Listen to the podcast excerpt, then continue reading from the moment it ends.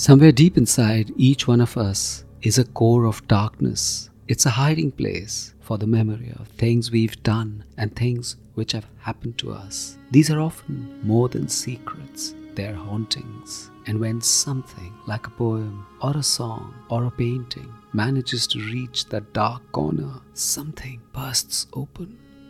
But along and more than being revealed, we are redeemed. This is Sunil Bhandari, and you are listening to Uncut Poetry.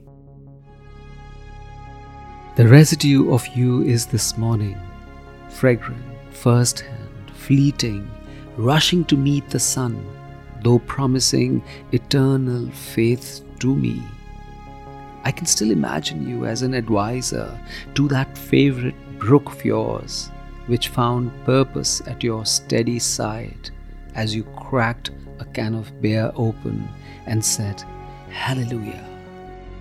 We all have our own goddesses conjured to define possibilities, but you were my bedraggled, pajama clad, lonely, vegetarian, poetry injured savior. That bad girl who gave head joyously, cut lines with my credit card, and showed me her unshaven armpits, but understood where it hurt completely smitten, I had said, I will dedicate every poem to your pubis. And you'd said, bullshit.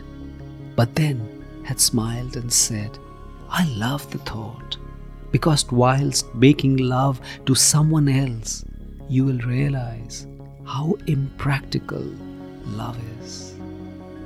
You'd invited me to the rich banquet which you were but you wore yourself so lightly that I forgot you were a rare metal, forged out of nothing more than my wish, the air, a few poems, and a lot of unforgettable bull.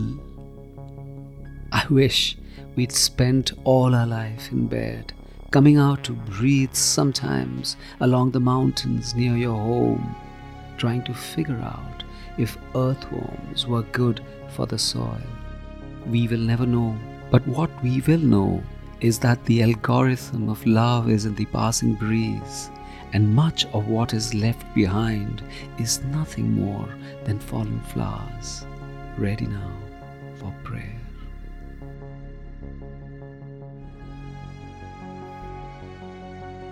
Some of the most enduring love stories are often the shortest we meet, we part. There are a million reasons why, but what these relationships leave behind are impressions which are burnt into our beings.